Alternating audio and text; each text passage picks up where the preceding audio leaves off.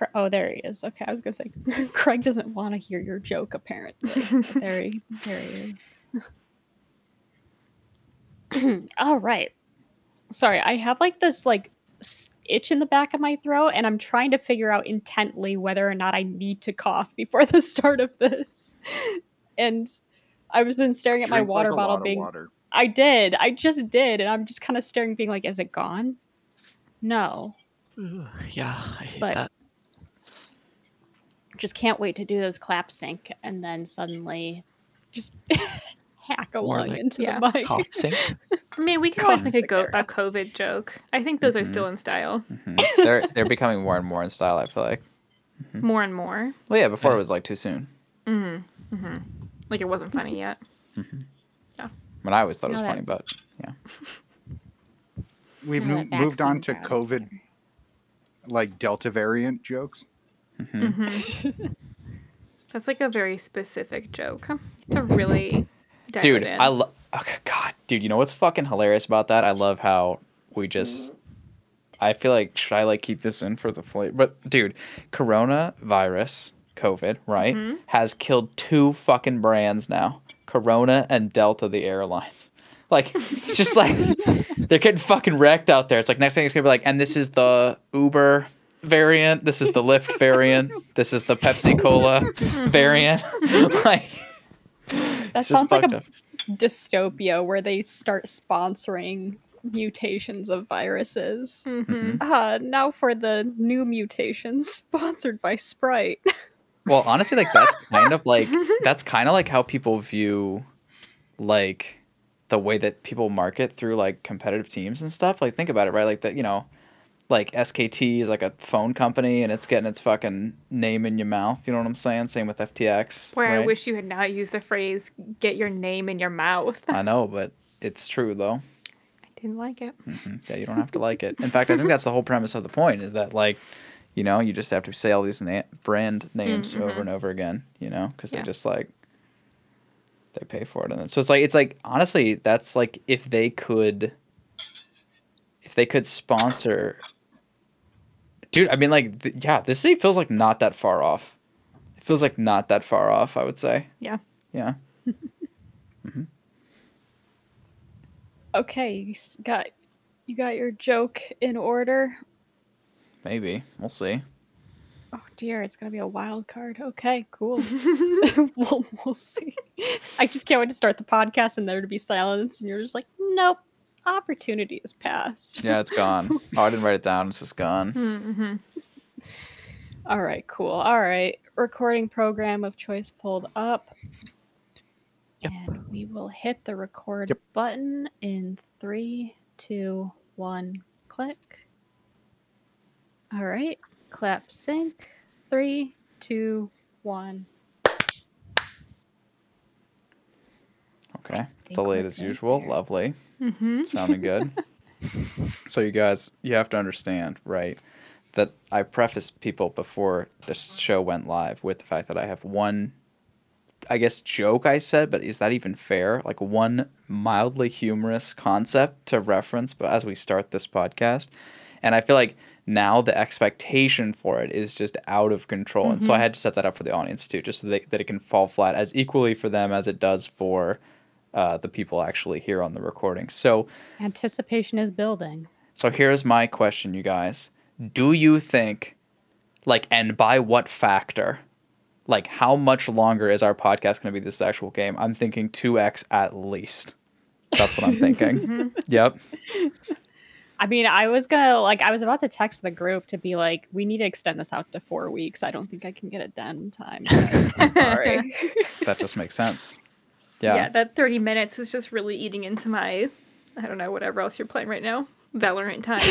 Mhm. Zoe's weekly playthrough of Portal. Oh, Ah, I mean, th- this game's taking me at least 22 hours to finish. I don't know about you guys, but it took me a while to get through Act 1 itself. mhm, Yeah, I had to sacrifice all of uh, my Valorant time. mhm. Um, Mhm. and I've been on vacation too, so just playing Florence that entire time.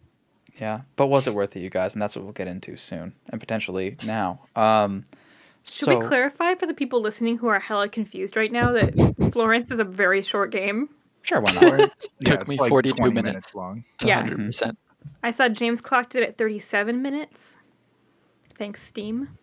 Yeah, James I played it on my phone and I literally like woke up yesterday morning, played it in bed, and still had time to like, I don't know, still lays around in bed to do other like things on my Nintendo Switch afterwards. It's a very short game, but it's Yeah. a, it's a lovely experience. So if you're worried that you have to play a 22 hour game before you can listen to this podcast, like, you're fine. Mm-hmm. Just Actually, Yeah, Pause. literally You'll pause back. this, Yeah.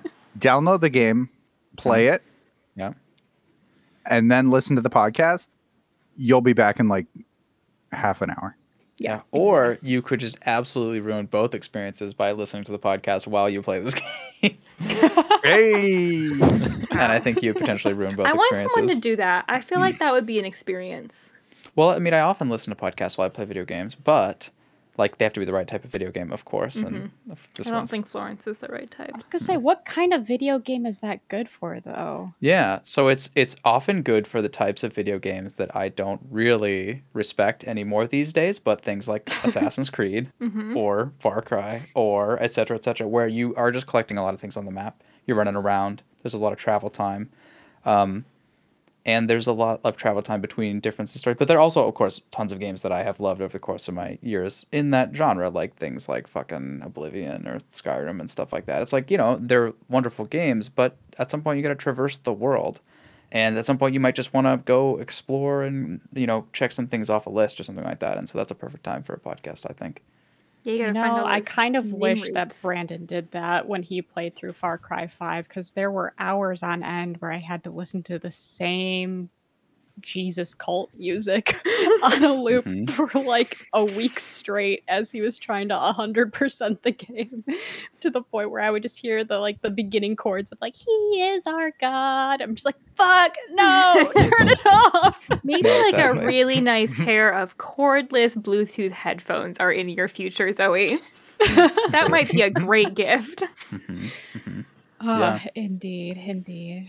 But like, you know, even like, gosh, I mean, I gotta feel like just hundred percenting James and games in general. James, God damn it! Yeah. How does that not happen more? James.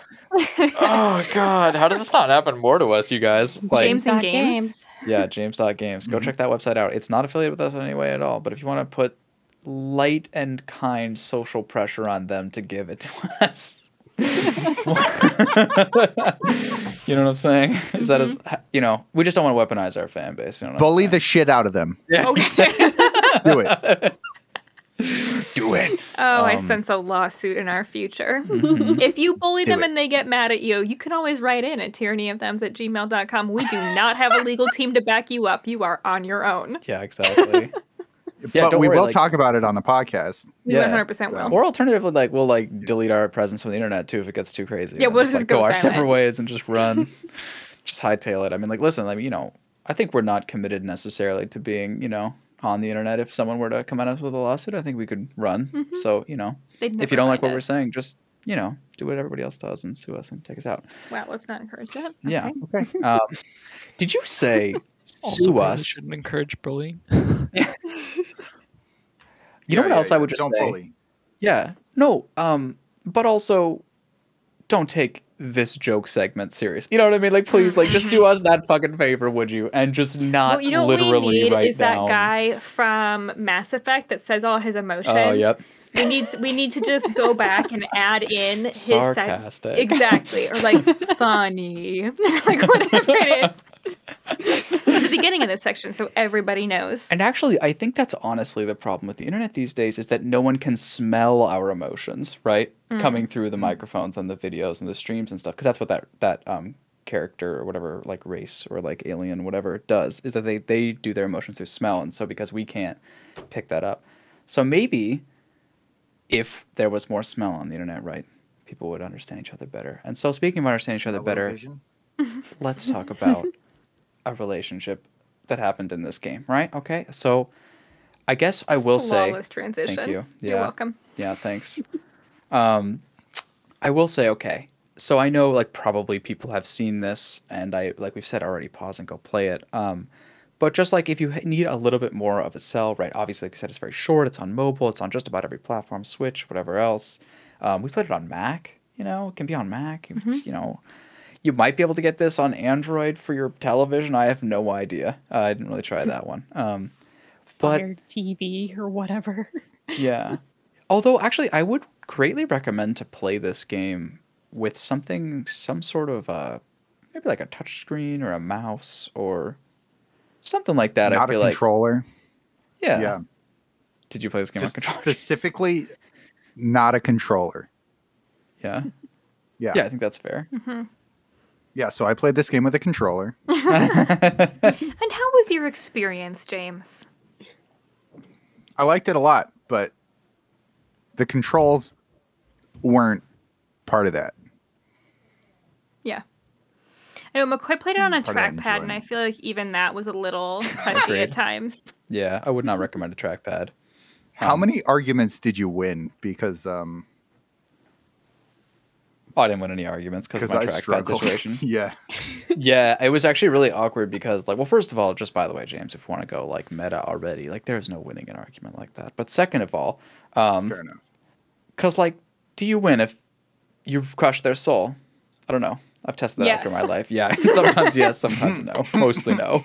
Um, sometimes looking back on it, definitely. Um, but yeah, like, uh, I definitely was sitting there, and like the the fucking like mouse expert StarCraft person in me is like, well, if I was playing this like on my setup with my mouse with like instead of this trackpad, I might be fucking rocking this person. But you know, it really, that's not the goal. Um, and so what this game is is it's a bunch of interesting ways that game mechanics can sort of represent sort of just I, I may, some of it's mundane and some of it's not, but just parts of human life and parts of human life in relationships. And so one of the things that we're talking about is like there's a you know there's a game mechanic where you're trying to fill out the speech uh, bubbles of your conversation basically. And it's an argument so they're saying things fast and intensely and you're trying to like you know basically race them. But there's also the not timed version of that where you're putting together the pieces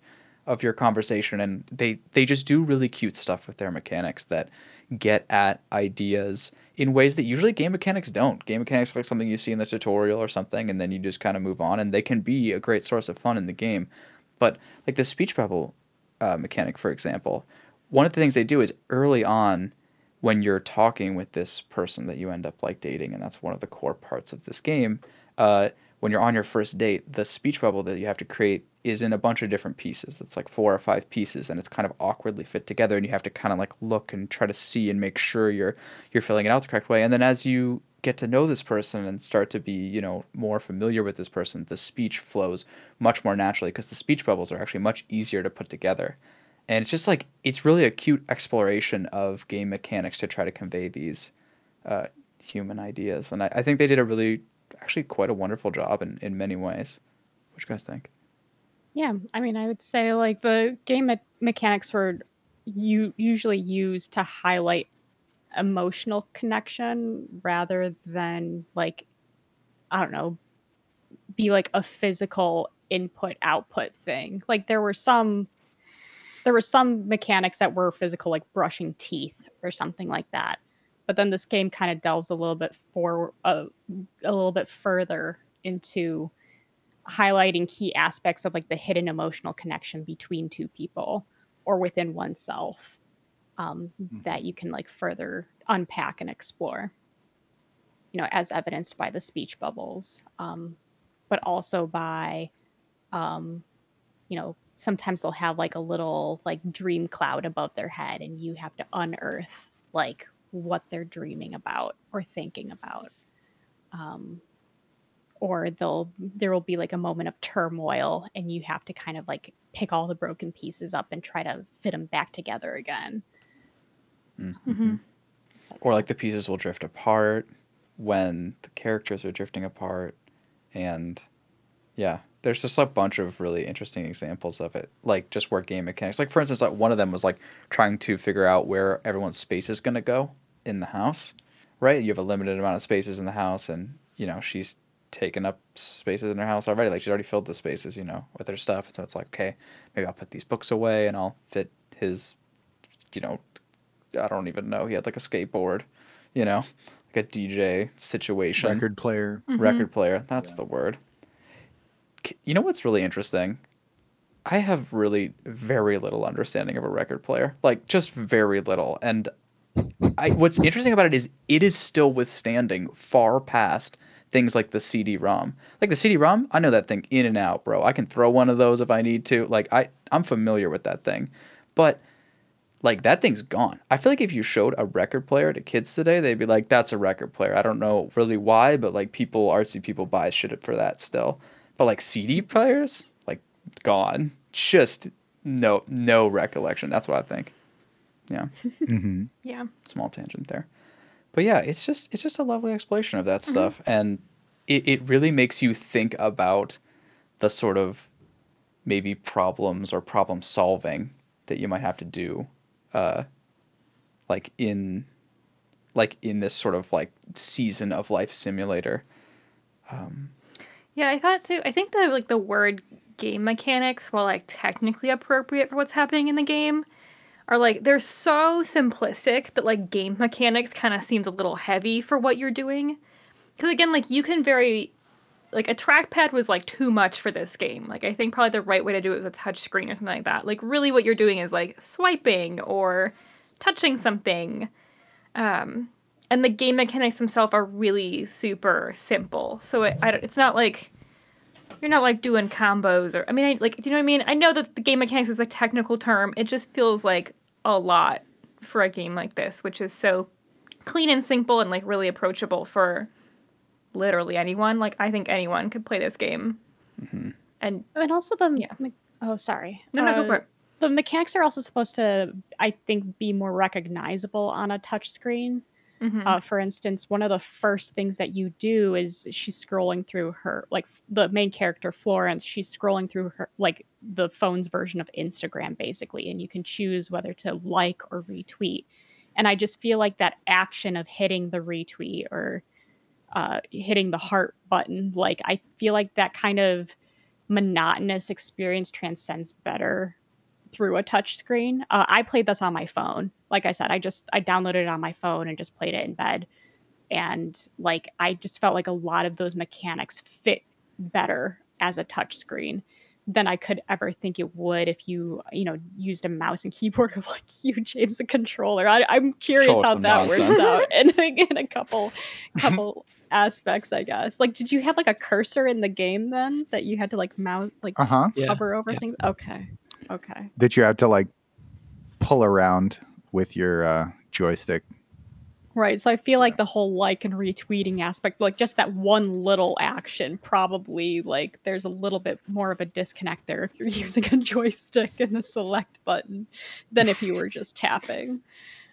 Well, in in the case of like and retweet, it's just like you tap sideways to select the other one. You know, it's like one was auto selected. But selecting the puzzle pieces. I so it had this Yeah. thing where like if you touched the keyboard at all, it would switch into keyboard mode and your cursor would go away.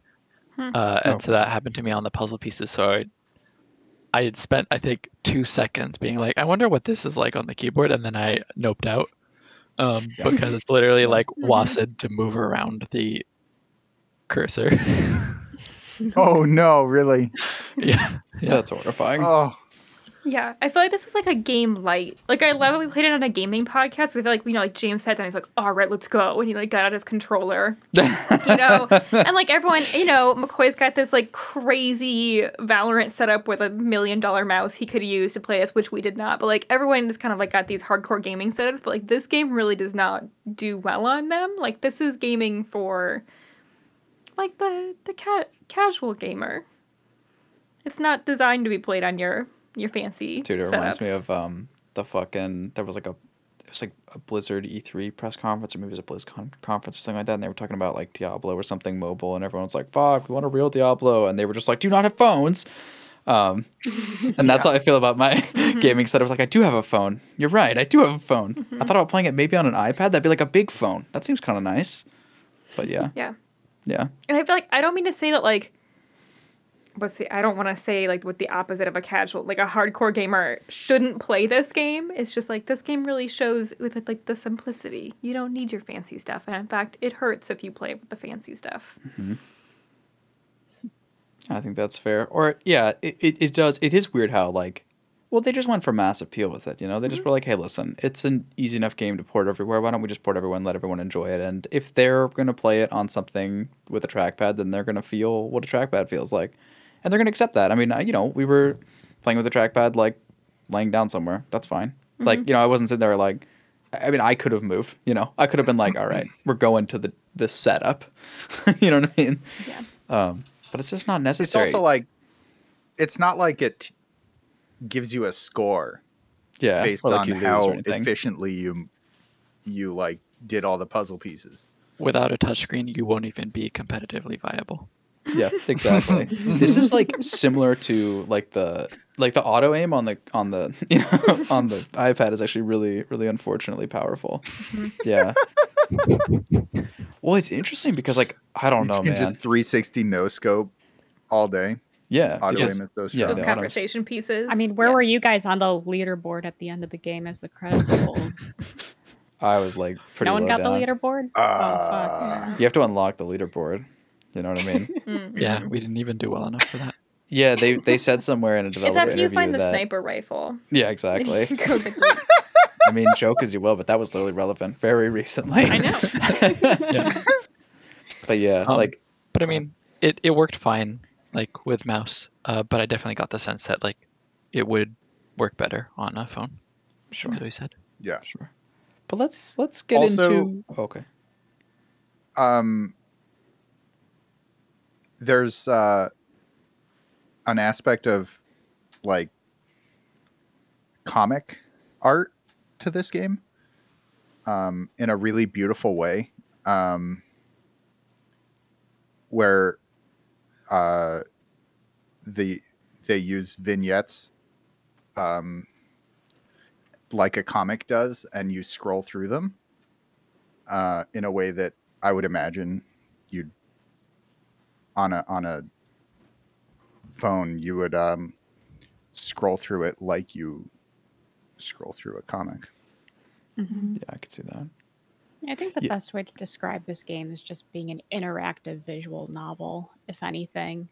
Mhm. Like there are there are some parts that you you partake in and you interact with, but also, yeah, as James said, there are these scenes that you can just kind of tab through or these you know beautiful little cutscenes that you know begin or end a chapter uh, along with just some accompanying music that just feels very like you know complete for the chapter um yeah and so it's kind of nice to also have that that scrolling feature for that It's kind of like Mm. it's kind of like a like a children's book. Like maybe I know the subject matter is not necessarily, But like not for book. children. Mhm. Yeah, I mean, there's like, yeah, I also unlocked the sex scene too. If we're going, but like, no, but I mean, like, you know, it, it is quote adult themed. Let's put it You that way. You googled that. Don't lie. I googled the sex scene. Yeah. Oh yeah, exactly. I do that after every game. That's just standard practice. I want to see what's out there. People make, people draw, people draw. That's all I can say.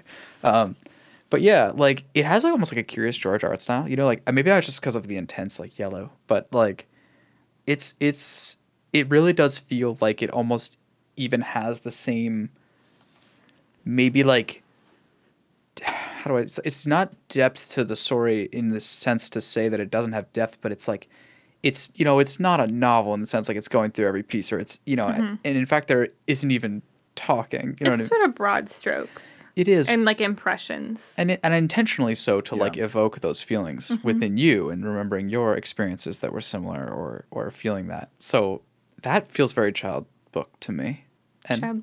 yeah. and again I, that's not a pro that's not a. I you know it's it's a really cool premise to be like what if we took some of those books that we read when we were kids and then like added you know way more like weird cool game mechanic interactivity and have similar and I think and tell a story of fit like in terms of how simplistic to the the game mechanics are. Like at one point you just brush your teeth, Mhm. which I like kind of fits with the Mm-hmm. s- more simple children's book style. you you do simple math problems Yeah, you do literally do four, some. and you're like oh fuck i i'm mm-hmm. five years removed from college oh no Oh, is that your reaction to that? Because my, my reaction to that was, I'm fucking killing this. I was like, five plus what is equal to 20? Let's go. like, too easy. So that might have been an unfortunate uh, reaction that they might not have desired. But I was like, I, I mean, that was the part I was acing, regardless of the trackpad. yeah, I I'll was say that. glad you were controlling for that because I was worried I was gonna have to like bust out my fingers and be like, oh fuck. well, because you don't want to get it wrong. You know, that's just embarrassing. Yeah, Oh, I guess no, I don't. I, That's I went out of my way to get it wrong in all the possible ways before putting in the right answer. Oh, really? What happens if you get it wrong? Nothing. It just like You get an al- shakes and it puts it back in the like tray of options. And then yeah, there's an You get a achievement for Steam getting all of them wrong. Mm-hmm. Yeah. Nice. Mm-hmm. Congrats. Mm-hmm. I was like hoping that the mom behind you would like get increasingly angrier the more you got wrong. Mhm. Give But a knowing- nice Dark Souls you died screen at the end. Exactly. exactly. You It's- got in trouble. Well, honestly, I think the Dark Souls You Died screen is very evocative of how I felt like getting not an incredibly solid score in like third grade because it was like the shit was easy and like I knew it was easy even in third grade, but then I was also like, but I'm also really new at this shit though, so I might fuck this up. Like, how do I spell that? There's a U after the O. Oh, I don't know about that. No, I don't know about that. That sounds wrong. You know what I mean? Like that Yeah. sort of thing. hmm So, yeah. Yeah, but honestly, knowing a game like this, though, especially, and we may talk about this a bit at some point, but you know, I, I doubt that the mom would be angry at you. It probably would eventually just be like, "Oh, it's okay, you can do it again," because I feel like it is a very like kind and loving, like game in that way. Yeah, but I feel like the beginning, the mom was meant to be like kind of an adversary. hmm A little bit. Like your phone calls with her where you're just kind of like, I'm fine. You don't have to find a boyfriend for me. Like, hmm um, or it her at the beginning where there was, I can't quite remember like the exact scene, but at some point the mom is like frowning at you and being like, I don't know. right when you're like Better. creating your art as a 7 year old and your mom's behind you kind of standing very like not disappointed but kind of just kind of like okay put that stuff away math problems Yeah, that's what it is. hmm so yeah mean, she's yeah. like definitely meant to like be at least position or yeah positioned as like the adversary to your crea- creativity and your your as- dreams and aspirations almost in a way Yeah, kind of Mhm. disapproving in only the way moms can be. hmm hmm Yeah.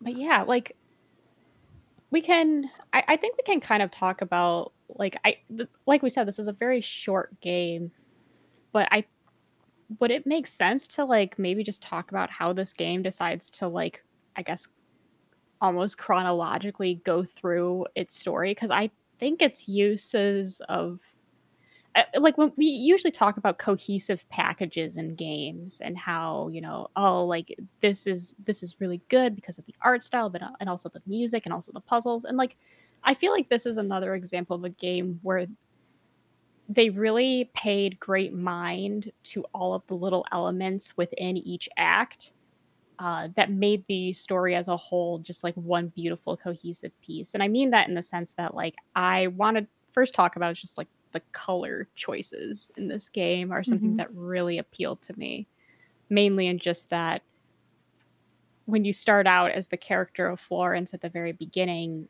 like the scene is some washes of white, black, gray, and then maybe a pop of blue here and there. Um, and then the color really starts to peep in once Florence meets Krish for the first time. Uh, and then you see that iconic yellow color kind of bring in and then this relationship blossoms and it's this beautiful like just absolutely vibrant scene of the two of them together um i just thought that that was just such a nice subtle way of storytelling just anytime when there was like i liked the flashes of red whenever they had arguments between the two of them uh, or you know Mhm. when they're distant with each other suddenly the whole scene is just blank like void of color um and i don't know if like that appealed as much to you guys as it did for me but i just thought like their their attention to that in particular was just something that i really enjoyed with this game a lot hmm Yeah, and I agree. And I think it's like, I mean, James was sort of talking about comics earlier, and of course, talking about children's books, which I feel like are both good examples. But obviously, the art direction in this is really good, and it's it's like very simple. Like it's a lot of sort of like images of them um, in front of just a solid background of color, which I think have a great impact. Um, but it's not overwrought or anything like that. It's not overwhelming. It's like a very simple, sort of like clean art style, which I really liked. Um, Yeah, I would say minimalist. Like Yeah. they're they're definitely going for that, like just the relevant details. Yeah. yeah. Yeah, and it hits hard. Mhm. I think, not like you know too hard or anything, but you know what I mean. Like it, it gets the point across for sure. Like I would say, just about every time, and and as a result, it's nice to just be sort of on the journey that it is. Really, you know, like you just get to like see it, and you just get to see the story, and definitely the the color and the you know minimal art style, but even the minimal animation. Sometimes things move a little bit, like there'll be a blink here or there. It just has this very impactful way of showing you moments. It kind of honestly reminds me of like memes in a way. And I know like memes are like hilarious or whatever, so it seems so weird to see them here or to think of them here, but they are really good at often getting at like moments and like weird feelings that are hard to describe. And I think this, in a sense, is going for like life slash relationship memes, but in a much less funny and much more artsy and much less Photoshop terrible way, um, and effective at that. Yeah. Yeah. Yeah. Do you want to Yeah. keep walking through it? Like, how do you feel about that? I I mean, like we could I guess we can all just kind of play off of each other. But like I I think another thing I just wanted to bring up as well was that uh with the mechanics of this game and it being an interactive visual novel, like the playstyle is just very linear. Um and like the game developer said that he wanted to make the game linear because and I thought this was just kind of like it really spoke to i guess like our experiences as older adults playing this game where he's just like i didn't want people with more life experience to make the more moral choices. Like it's a very linear experience where florence is going to make the decisions she wants to make and krish is going to make the decisions he wants to make and the story is going to unfold as it is. And there's little to nothing the player can do to stop Mhm. it There's no like good ending, bad ending sort of situation with this game. Mhm. yeah. But definitely, like, as an. And I I love that Mhm. personally. hmm Like I think that I would not have enjoyed this game if there was a way to play through it where Florence and Krish like lived happily ever after and there was a way to play it where they hate each other hmm um and there was a way to play it where they just broke up like they do in the game Now, which ending do you get, James? Did you get? Oh, you broke up their relationship, and you're you must be bad at relations. Like, it's just like it's just yeah, like, all that shit would be fucking trash to put in here. That would be such an unfortunate Yeah. discussion. hmm I think too, like we've Right. talked about with so many story games, like that would have sort of ruined the story that they were trying to tell. Like there's a you get a lot of benefits with being linear because everything makes sense. It all fits into p- into place, and you get to tell sort of like one story the best way you can instead of having to sort of like make three different endings sort of make sense. Um, yeah, Yeah. don't half-ass three endings whole ass one ending yeah, Mhm. Yeah. whole ass it. Yeah, you heard it here first. Yeah, Mass Effect. Anyways, okay. Um, yeah Mass But- Effect and, also like, with pops of color in their ending. Hmm Mhm. yeah three to be exact a little different though. okay, Oh. reasonable. Yeah, I mean, I I Um, thought it was interesting how they it's- give the illusion of like mini games within the game, but the game like the outcomes of those mini games itself don't have any lasting consequences. So we kind of briefly touched on the argument kind of mini game ish, and it's like if you I guess quote unquote win the argument, it's not like you get a better outcome than if you let the computer have Krish win hit, win the argument, or um, as we talked about with the whole um, compromising between which stuff gets donated and which stuff gets to move into the apartment between Florence and Krish. Like it's not like if you donate most of Krish's stuff and keep most of Florence's stuff, Krish is going to have a grudge against you. Like it's none of that stuff. It's all kind of like self-inflicted mini game. That's a weird term to say, but it's like it's all just like stuff that the player kind of creates themselves in their imagination. of like Yeah. being a game. Like I found myself at least in the moving in scene to be compromising being like, "Hmm, okay, well, we both have toasters, so Krish has to donate his toaster." And now, hmm, ketchup. Let's see. Well, do we really need salt and pepper? Like it's it's stuff like that where it's like the game never asked me to like choose fairly. And yet I Mhm. was still finding myself like mulling over those scenes, being like, hmm, how can I make this work for the both of them? Absolutely. And in that same scene, I was like, oh, well, Krish likes coffee. Florence likes tea. Those things are very important. We can't we can't put into storage either of those. So we're gonna have to put into storage something else. hmm Yeah. Yeah, I yeah, made McCoy yeah. keep that spice tin because he was like, "What is this?" And I was like, "No, no, that's very important. Like, you have to make him keep like he you Very keep that. That's disrespectful if you put that away." Mhm. Um, Yeah. yeah. See, I feel like there's a lot of like rationalizing that the player is doing on their end, despite being given a really simple scene and choice with apparently no consequences. There's also a really cute like pairing of objects that often happens where it was like in the scene pr- previous to that, the one with mm-hmm. the bookshelves, it's like there's a picture of your family, which is your mom, and there's a picture of his family, which is larger, and you can like keep both family pictures and put them next to each other, for instance, on that display if you want, if you think that's something that you value to have those sorts of like like with like situations. So and and I think that's kind of the thing with this game is like y- you generate some of the fun by thinking about it yourself and by just enjoying it. Um, and like especially when it comes And- like that. Go ahead. Oh, I was gonna say, um, when when Krish moves out, Yeah. you see what was important, what was most important to each of them, and um, Florence actually decides to put away her picture of her mother. I left it there. She puts it away in favor of, I think, like an owl statue Mhm. or a stuffed bear. Whereas Krish I think it was the owl has statue. yeah. her, yeah. Chris Krish has his his family photos out.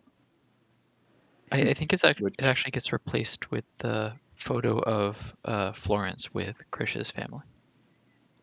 Oh, Oh. I didn't notice that. I did notice that like the things that we put Yeah. out were different when they were moving out. Um, Yeah, which I in the moment I was also sort of wanted to annoyed mention- with it because I thought maybe the game like just Yeah. didn't keep track of what we had put out. But I like your explanation better, which is that they actually adjusted to what they wanted. Um, yeah. It's like what we put out is the first try, and then they actually, you know, shuffle things around until it's what they want. Mhm. That's how I read it. that makes a lot more Um, sense. I wanted to mention um, this takes place in Australia. Florence is Chinese Australian, um, and Krish is Indian Australian, I believe. Yeah. We some some East Asian. Uh, I guess we don't know quite for actually it might be Indian because of the Oh god, I don't want to say anything more. Like he had like the oh no, there was the cricket bat. the the cricket bat is how I how I thought that he might be hmm Indian since cricket is big in Yeah, that country. Um Yeah. I mean, I was I was just gonna say that like it's just a, it's just a there's a bunch of like times that they bring back like stuff like that from previous where it's like the items that you put out or whatever. You know what I mean? Like they they like like you guys talking about when you you take it away, but it's also just like they show art that you've made again and like it's just it's it is about this sort of like like almost um pattern in life of like these things coming back and and just the honestly to me like the the difference in feeling between like the excitement of like wow it's just like two like young kind of like awkward have some things people like combining their stuff to like what i would imagine to be like a much more advanced like established relationship that then is like separating. It's just it it's such it was such i thought a powerful like use of that mini game again. You know what i mean? Mhm. it's just um i don't know.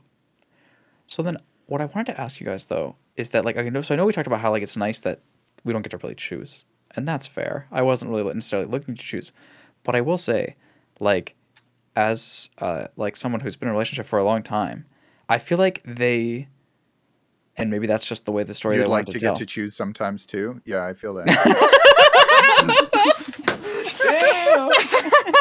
Damn, true, true, true. Yeah, I'd like compromise sometimes. Uh, you know, instead of just uh, happy wife, happy life. Do you know how big the TV out is in the living mm. room? I think you're doing okay. Was that a compromise? No, I like what it you don't too. get to value that thing? It's like the first thing I could think of. I just wanted to defend myself. You really didn't need to defend yourself, but I think you did a particularly sorry, poor job. sorry, Elena. That was a that was a rough a rough dig, No, I laughed too. entirely unfounded. We're good. Yeah, I forgive you. exactly. I feel like I just can't wait to move out from underneath the stairs where my gaming setup is. you mean to the entire bedroom you take up that we converted? Yeah, yeah, the smaller of the two bedrooms, but yeah. Um, listen again. I'm not attacking you in any way. See, see Yeah, yeah, that? Yeah, right. You wanted the larger of the two bath bedrooms for your uh, for your gaming rig. Is that what you're saying? Uh, it's in the smaller one now, but it has ever been, I think, in the bigger one. It wasn't the bigger one. The light's not as good in there. It's true. It's true. And the light is very Mm. important. You'll get a headache real quick. Um, so be Mhm. careful. Yeah. I would say either draw the blinds entirely or, you know, okay, anyway, it's not important.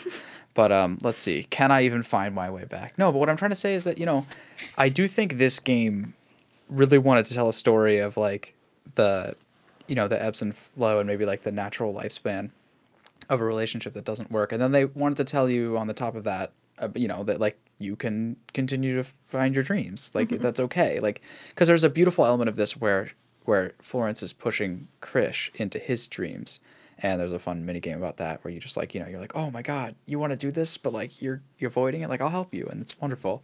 Um, but then there's also, you know, a point later where you have to sort of repick up your own dreams, uh, sort of post this relationship, and and that's great. Um, but what I will say is, at least for me, like I was trying to say, from someone who's been in a relationship a long time, I feel like they did not really put in any of the mini games that I would have put in about uh, what it takes to to combat and that sort of like other side of the relationship as it's starting to become mundane. Like like this is something that you learn. Like that's like I would say like one of the main skills you learn over time in like a long relationship is how to not have this happen.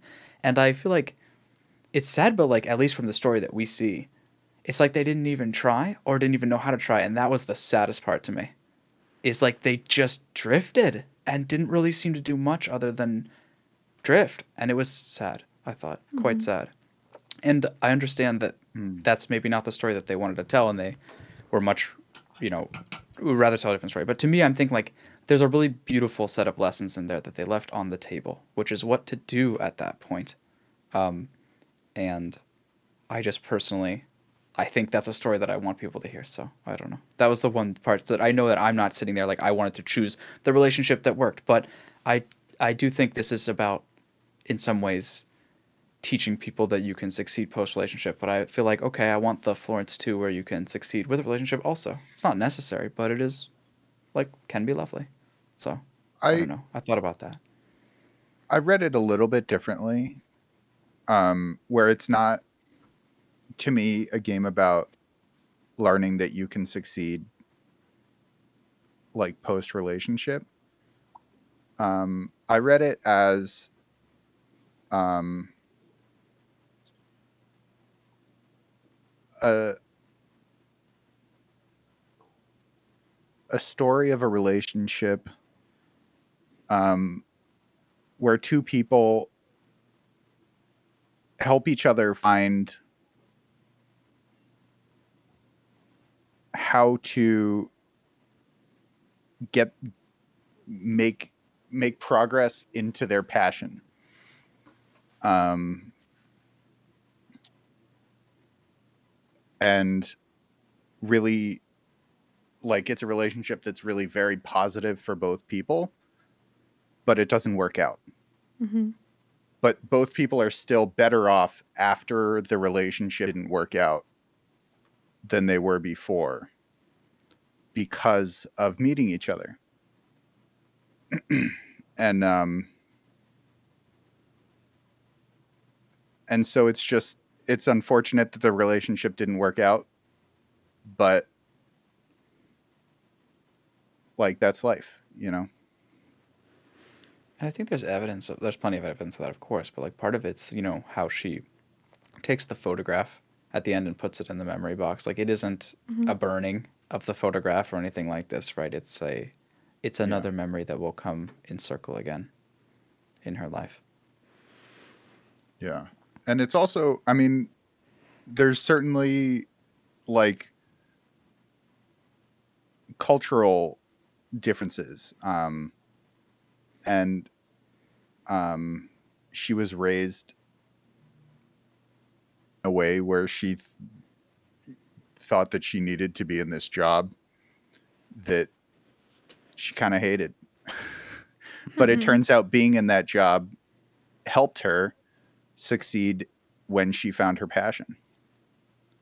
Um, and she was a success. She was able to successfully bookkeep for herself. Mhm. Um, Mhm.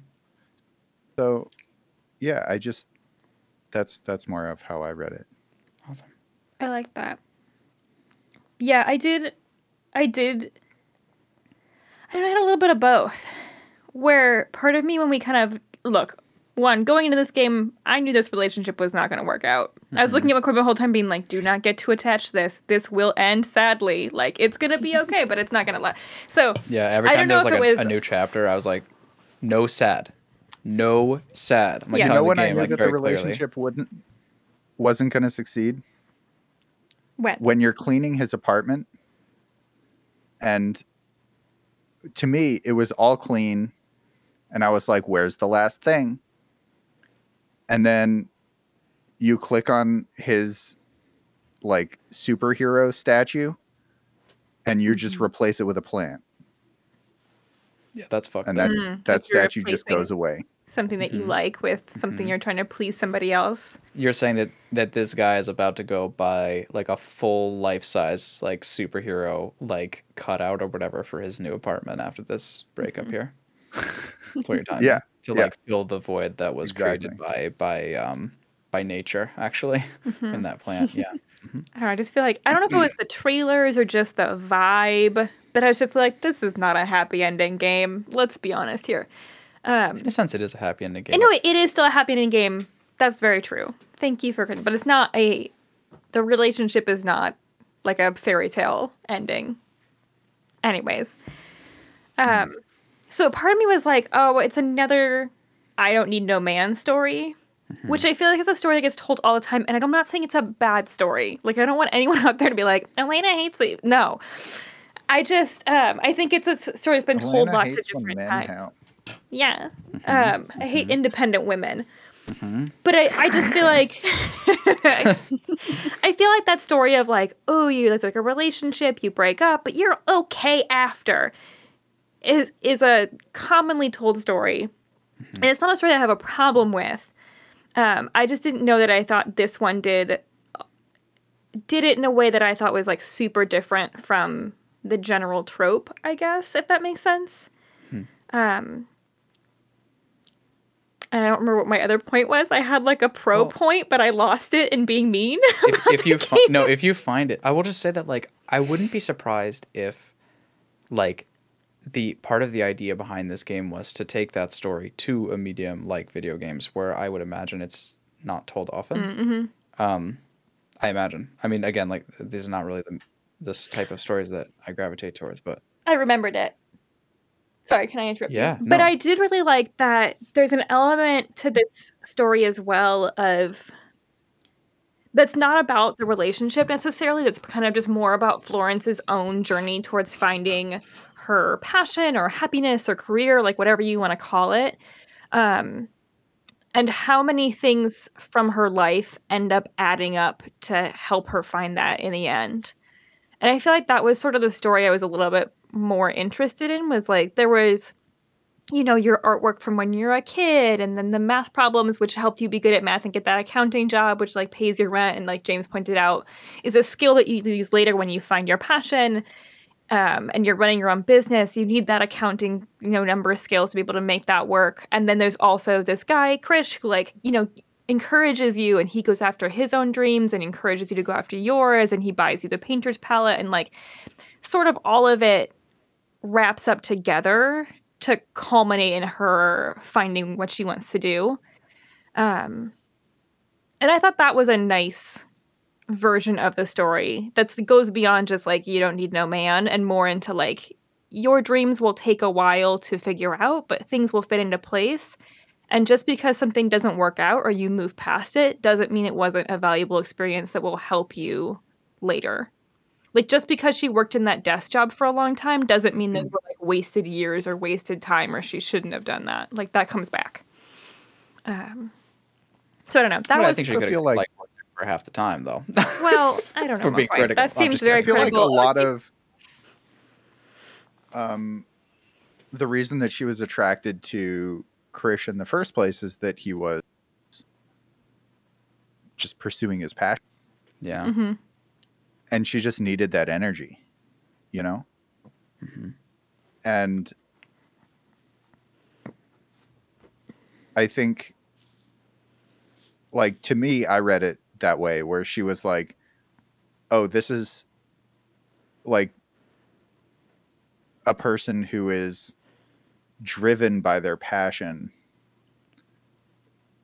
and not like the need to thrive monetarily. hmm Or conform to what she thinks you know, conform to what he thinks he should be doing. hmm Yeah. I Um, also, I also think there's a. Oh, go ahead. Sorry. yeah, no, I mean, like she just, he was living in this like tiny little apartment. She was living in a not tiny little apartment. So he moved in with her. Um, so I, I feel like it kind of shows like the the trade-offs, you know? Mm-hmm. And I think it sort of shows like there are multiple paths to getting where you ultimately want to go. You know, like that large apartment. Some, you know, it wasn't that it was a bad choice, or you know what I mean. Like they both got there in the end, even though they did it Yes. differently.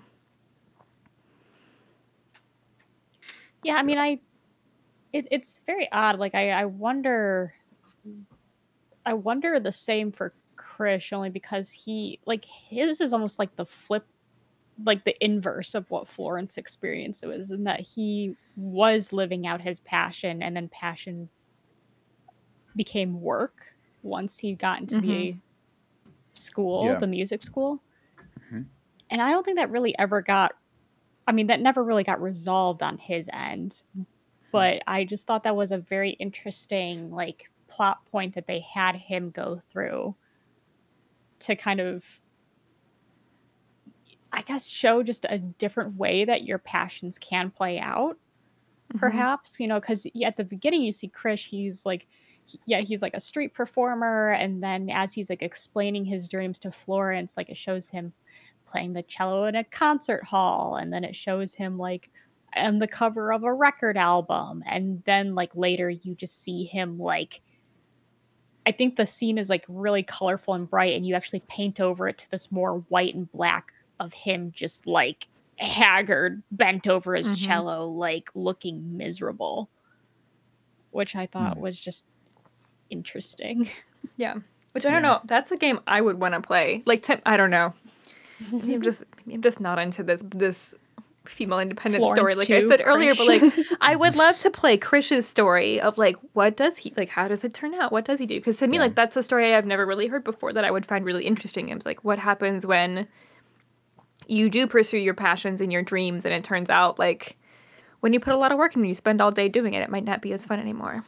And also, I mean, for that matter, um, Florence, you don't get to see the like end of her story necessarily either. It's not like it goes to Mhm. her deathbed, so she could very easily find herself in that same scenario that he is. Like she could just be uh, before him on the journey. Um, but it is, I think that's another thing that is kind of beautiful yet really is like poignant and sad about this story is that like if you buy into the characters in the story like at all, right? And you're like role playing and, and vibing and hanging out. um, then like you care about where his story's gonna go, which you don't get to know, because that's the point where your lives diverge, which is just like a very poignant and sad thing. I mean, you should look him up on Facebook, but you know, Instagram stalk him. yeah, exactly. Um, and like like those things or retweet those things or whatever. But yeah, it's just it's one of those where yeah you don't get to know, and and that's uh, it's unfortunate because you do play as him very very little, but like a little bit in there. Like I'm pretty sure he cleans his room. Yeah. Like I I think Oh, does Yeah, he? because it's his hand. It's his hand, the game. Yeah, and you spend some time putting together his puzzle pieces in conversations. Yeah, I feel like you play, but see, like, do, do you even, James? Did you even see hands on a controller? Do you know what I'm talking about? Like, there was like these hand icons. I was not looking at the hands. Okay. Yeah, you gotta look at the hands, bro. Um, but no, no, I mean, like, the moral of the story is like, I, I feel like you do kind of get intertwined with him a little bit to try to see like what's he up to, and you start to care. Um, I don't know. I. Yeah. I hope I hope it goes well for him. Do you know what I mean? Like, but like, unfortunately, again, like, sort of what I'm saying is that like, I I feel like the the way this relationship declines is they both just kind of suck for a while and then it fails, and that's sad because I like I liked both characters and then it just goes kind of done. I don't know. I also think I don't know if I would describe him as they both suck because I think that we don't really because of like the brief again like this game is like 37 minutes long. Because of the briefness of the story and how it's told it's not like we really know what happens. It's not like we heard what they were saying or really saw what they were arguing about or understood why it didn't work out. And like you know because you just see brief scenes too like who knows? They could have been like really working at it for a while. Um we just know it doesn't work out and we kind of see the end of it. But i think i don't know if i blame either i, I don't know if they It's suck It's not a blame basically. situation. No, but it's what I'm saying is that like up until that point, I think they did such a great job at articulating how interesting and cool and lovely both of those characters are. Mm-hmm. And I think that's where the sell is. I'm like, oh, this is awesome. I, I wish them both very well. And then they both kind of fall down into the darkness, which that can be part of the story. But I, you know, you never get to see his redemption arc or if it happens or if it doesn't. But I, you know, I feel like it's sad that like it wasn't like an it wasn't like, oh yeah, we're two cool people going our separate ways. It's like, oh, we both accidentally became zombies, which definitely has happens in real life. I'm not trying to say that doesn't happen, but it's like that's unfortunate. That's an unfortunate way for for that to go for two cool people. I think. I think it's just also exemplified in not even just the fact that they argue, but the way in which they argue. And I actually think the game did this in a very cool, subtle way almost. Um so like during the argument mechanic, like you do have to like kind of put together these pieces of your speech bubble at some point, but then there's moments where Krish will retort back and the camera at least okay i guess i should say this is what it's like on a touch screen first Sure. of all but krish will retort back and the camera remains on krish. So you actually have to swipe over to florence to get back to your speech bubble to put it together. To the point where as a player and i didn't realize until after i was doing it how kind of cool that is. Because I was like, why why don't they focus back on Florence so I can just why do I have to scroll over to the to the side before I have to put put uh, put the pieces together? And I realize it's because at least how I interpret that being is how you're anticipating your own retort back so like to the point where you're not even listening to the other person and they both do it to each other because I found myself immediately want to get back to the puzzle game. So I would quickly, I, I wouldn't even like leave Krish like a second after his speech bubble before I would swipe back to the side and start piecing together my re- my retort. Hmm. Uh, and they both do it. Besides, like not hearing somebody pausing and then maybe constructing something. I think the game meant to have it so you're just Amelia just scrolling back to your person, piecing together, scrolling back to your person, piecing up to get, uh, together and I just thought that was like a cool way to exemplify how into their own selves they are during these arguments um and not necessarily you know caring about the other person as much as they argue Um, that's how I interpreted Mhm. it, at least. Which Well, I, that's I, I thought definitely- was just a very cool, subtle way. and that adds right on top of the whole concept of winning the argument. That's what I was and about all. to say. I feel like it really Right. preys on that like gamer instinct. Like I gotta win this, or like Mhm. faster is better here, Mhm. um, I and would kind hate of to like have to retry this game. yeah, tricks you into Mm-hmm. that trap maybe. Whereas actually, a retry in a relationship would be a great thing. Mm-hmm. but let me just let me just try that conversation again. just retry. All right, let's take it a little different direction. Yeah. No. Yeah. Agreed. And it's just uh, I don't know. It's I, I going back to the the argument thing, which is not that far from where we are here. What what you're talking about earlier about it though was that like you could let it go or you could win and I definitely tried to like win or whatever, which is definitely what I was talking about. And yes. And the other thing is though, you could you could also read that really differently if you don't do anything and let yourself lose because like that's a person like closing in on themselves just getting beat down by the other person right? Like they don't want to fight anymore but the fight is still happening and like that is another really powerful read of that scenario too that you kind of like you create your own narrative there based on what you do but i think mm-hmm. all of the narratives that come from it even if they don't have story lasting impact have in a sense story lasting impact on how that went you know? And I think it actually illustrates that really well. So, like, as if you're losing the argument, each time uh, Krish says something, it will like tilt towards you, like as if you're falling down and he's rising up. Um, Mm, mhm. yeah And so, if you just don't say anything, then it just like keeps tilting until it goes like, and it ends. yeah and he's overpowered. yeah, and to add on to Yeah. that, um, I tried to play out the argument as a perfect balance because I noticed that tilt feature, and so I'm like, oh, I'm gonna keep them on level playing fields. But the argument goes on for a very long time. Eventually, one of you needs to let up, which I Hmm. thought was also an interesting, like, almost like win condition that needed to occur before the next chapter could go. Hmm. Yeah.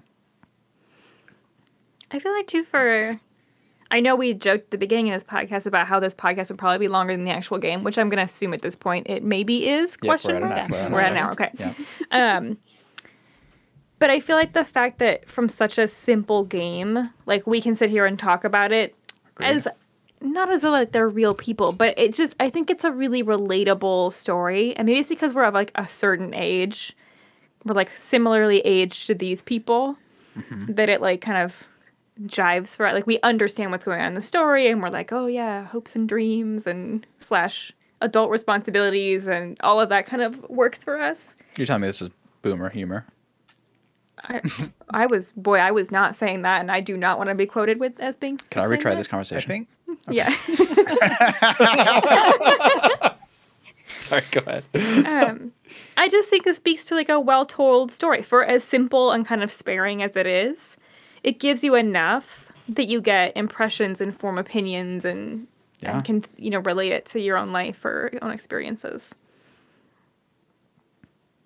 I agree, but I feel like a game was not the right way to tell this story. Mhm. Um, I think a lot of the game mechanics, like I, I, I found it really fascinating. Like the the things that you guys read into them, like I, I and I think those things are really there. Like I, I didn't pick them up, but I think they did have an effect on me to some degree. Um, but in a lot of cases, the mechanics also kind of distract you from the story, and in some ways that's maybe intended, like with the puzzle pieces during the argument, like being inward focused, not really listening to the other person. But a lot of the time, I was like, I'm I'm doing the mechanic, and then I'm like, wait, but I kind of wanted to know like what was actually happening, Mhm. and it felt like the the mechanics were getting in the way of paying attention to the story. I, I'm just on on I think- Oh, uh, let me just. Oh, just. I was going to say, Okay, go ahead.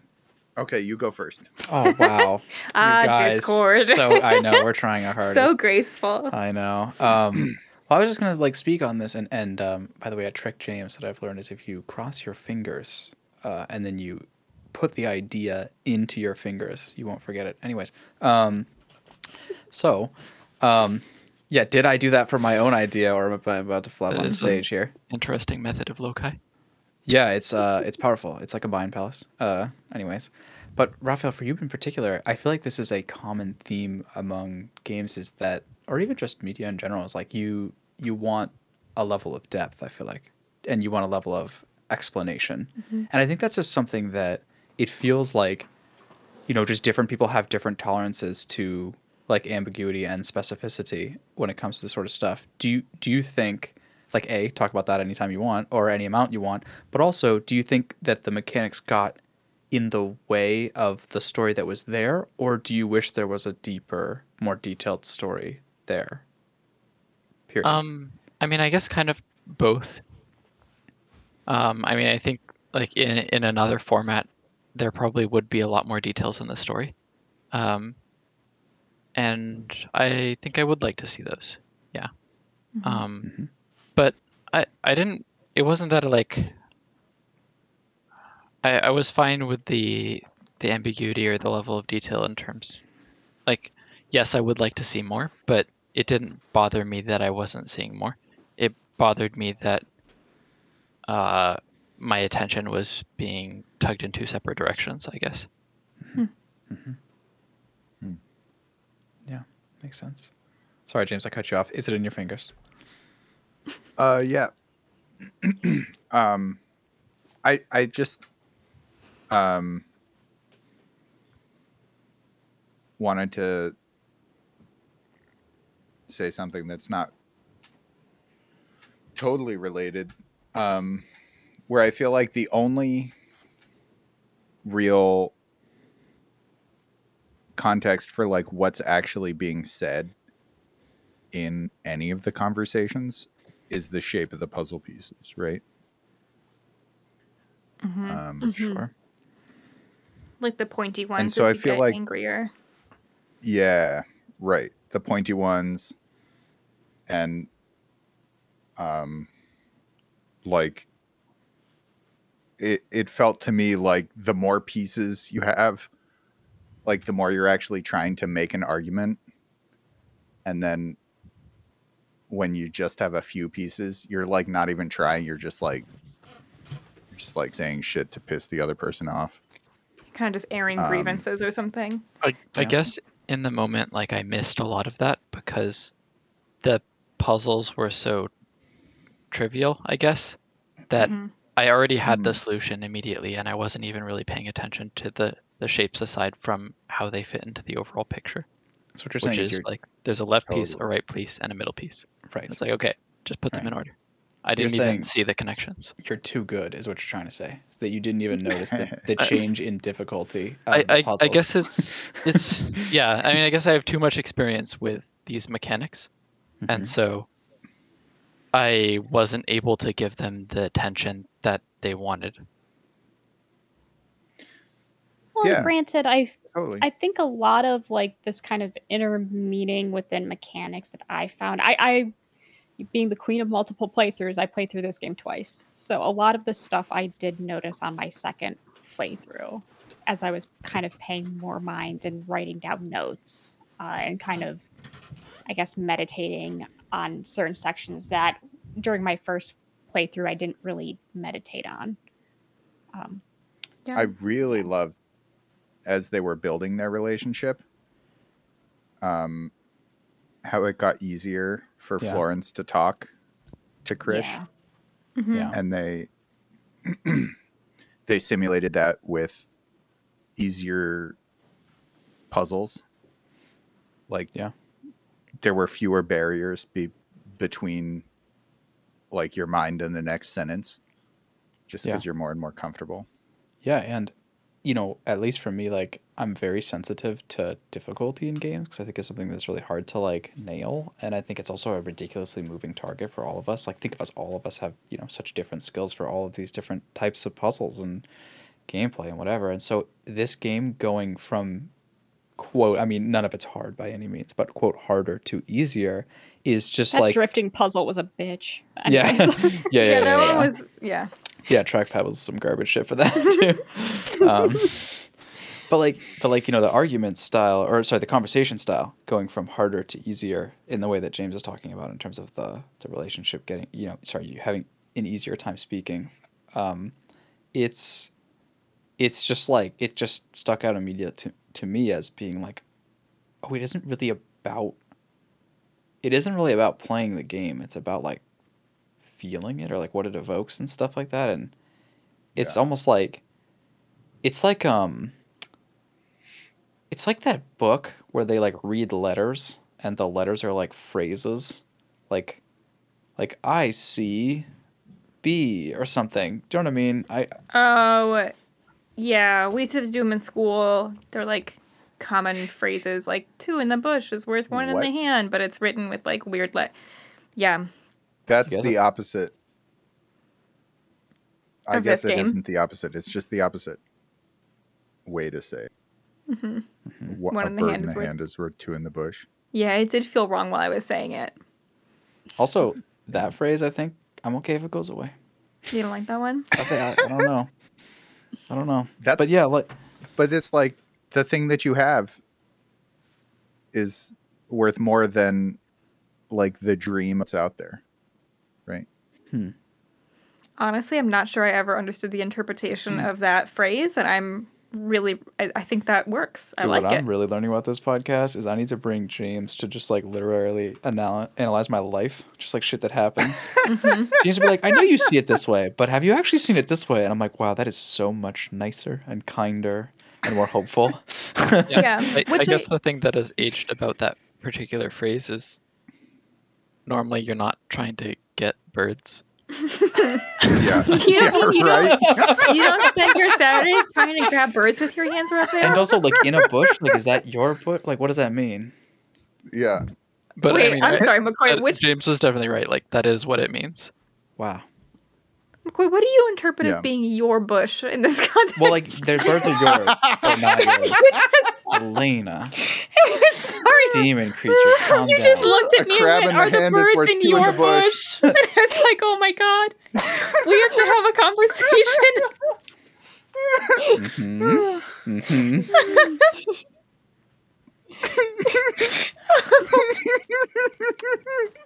if it kills, it's worth it. Well, we'll see you guys Alright. next week. Yep, yep. All right, and there you have it. There you have it. We're not even gonna Elena's rate going to this become an artist next week. exactly. Lena doesn't need no man, and is going to have a new appreciation for these stories. Whew. Yep, yep. All right.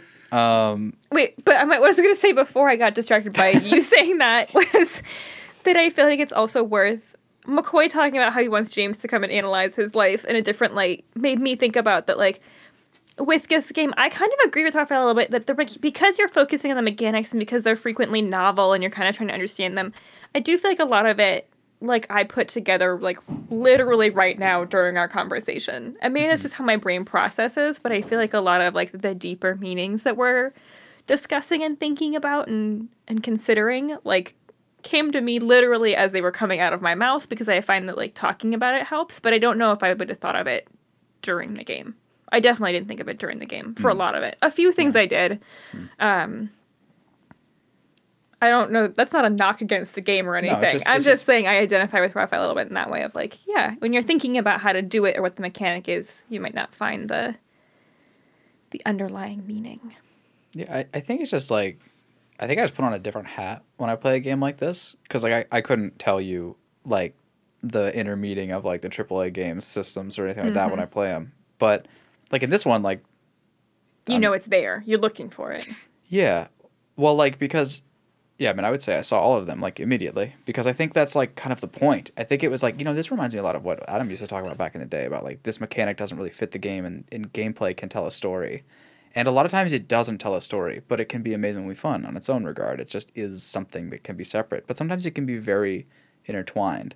And I think in this case that was really a huge intention that they had making this game and making the mechanics was to intertwine the mechanics with the way they want. What, what are you I'm smiling sorry, I'm at? thinking about the bush thing again. sorry, McCoy's together. watching me and I'm trying not to laugh. Because I just saw a bird outside our window. I don't know Well, it's only worth half a bird in the hand. Yeah. Yeah. Yeah. This just makes sense. This just makes sense. So this is again like i said adult themes in this book or game for everything.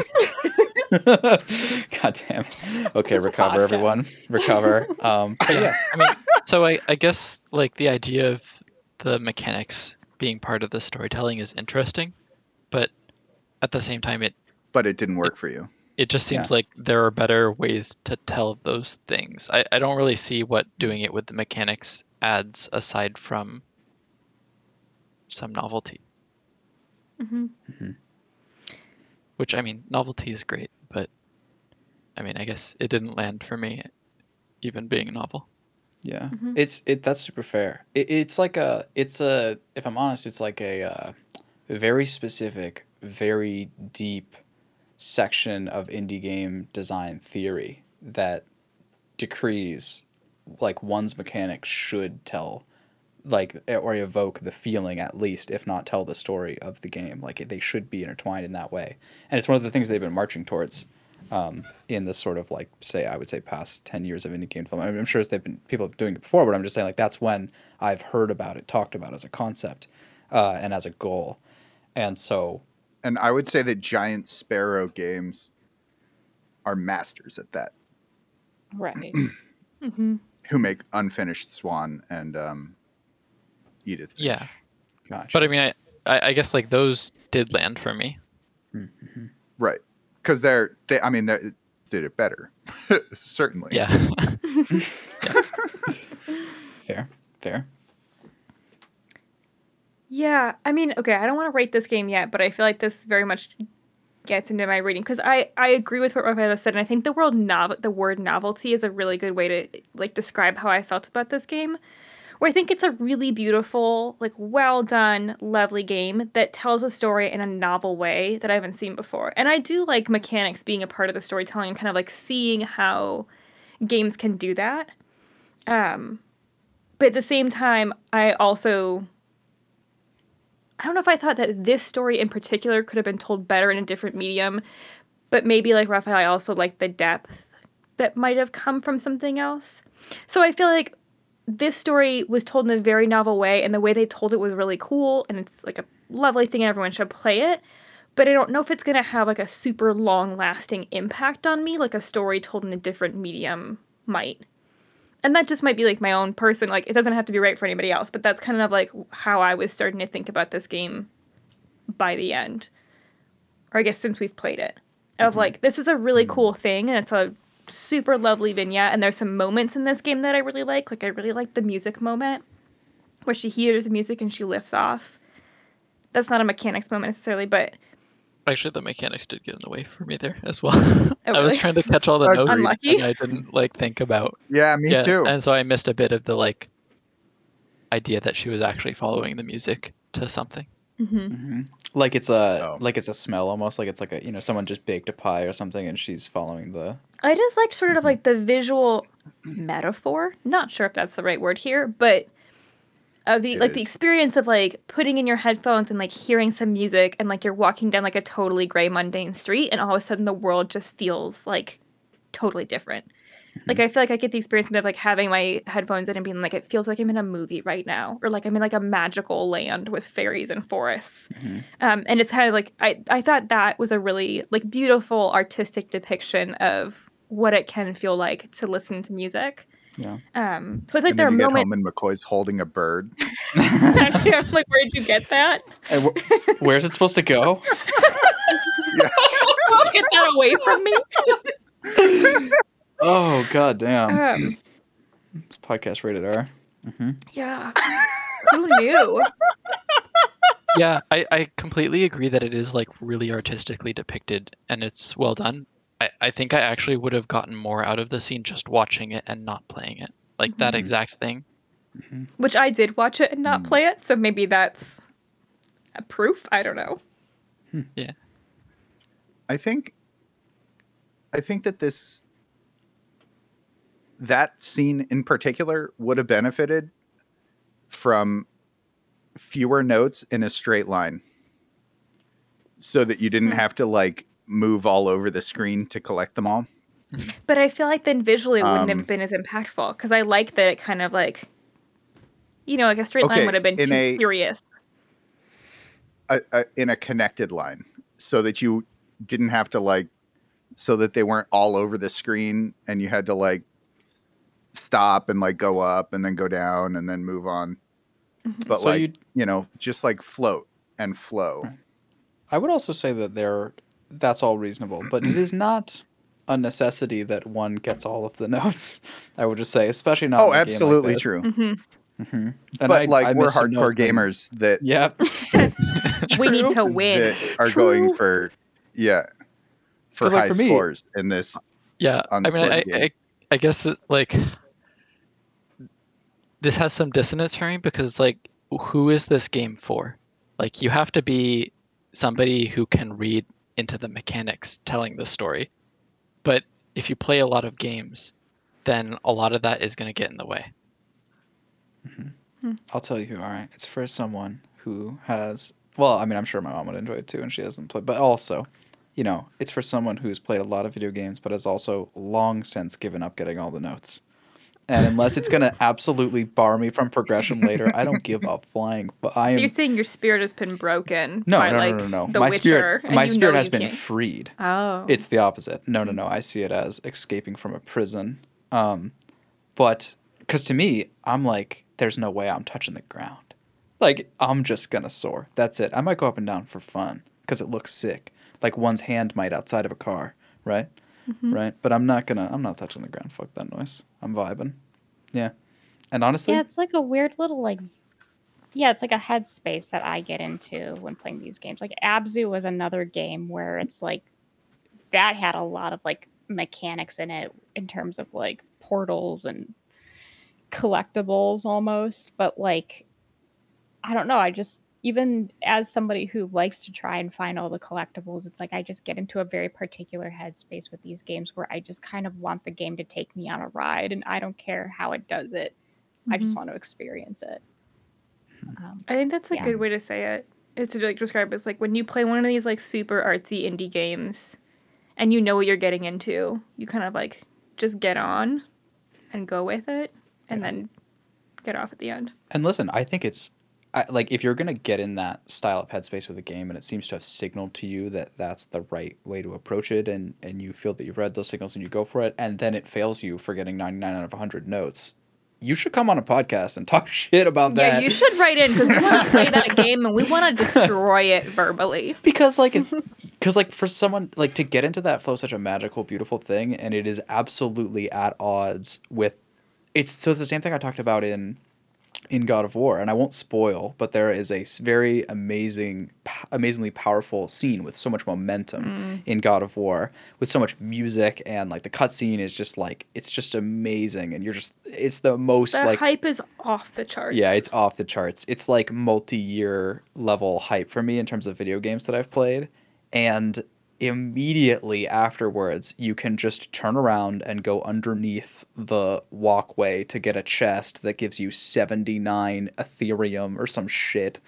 Like it's just like that that being there at all and the fact that you know it's there and the fact that the gamer part of you knows it's there and wants to chase it is actually ruining the flow.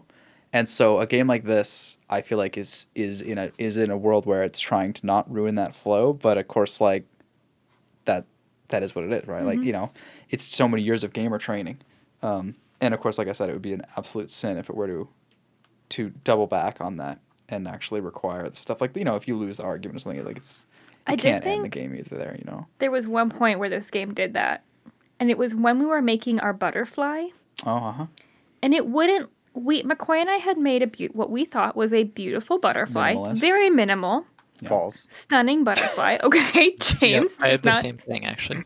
Yeah. and it wouldn't let us. Yeah, it wasn't done yet. Yeah. because it wasn't done yet because we hadn't put and i was like for a game about creativity and art i'm offended about this Yeah, it's true. if i want to put one pink heart on this butterfly and be done because that's aesthetically what i think is the ultimate butterfly here it should let me continue but the Yeah. fact that like you really had to put a lot of stuff on that butterfly butterfly before it would let you progress. That was the only time where i was like mm, somebody messed this up. Yeah, I actually got the sense that they they wanted to show you that there was like a little bit more depth to those mechanics than you thought. Like cuz like you could just stamp colors on the wings or whatever and that's fine, but actually you can use the edges. Like it's like it's like a cutout in a mm-hmm. sense. So you can use the edges of your symbol to like make mm-hmm. different patterns. So you'd stamp one like 3 times but around the wings and just on the little edges. And they were kind of I feel like trying to show you that that was possible by like not having you have enough space to like fit everything on and yeah unfortunately i feel like total total miss at least in for the me end, I was sort of unhappy with our butterfly.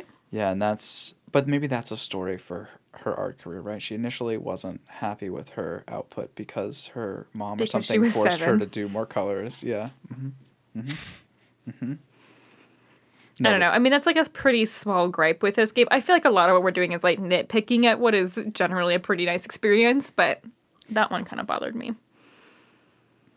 I think what it was trying to do was actually force people to be a little bit creative so they wouldn't just put one thing on and be like, all right, get me through, get me through, Mm, you know? mhm.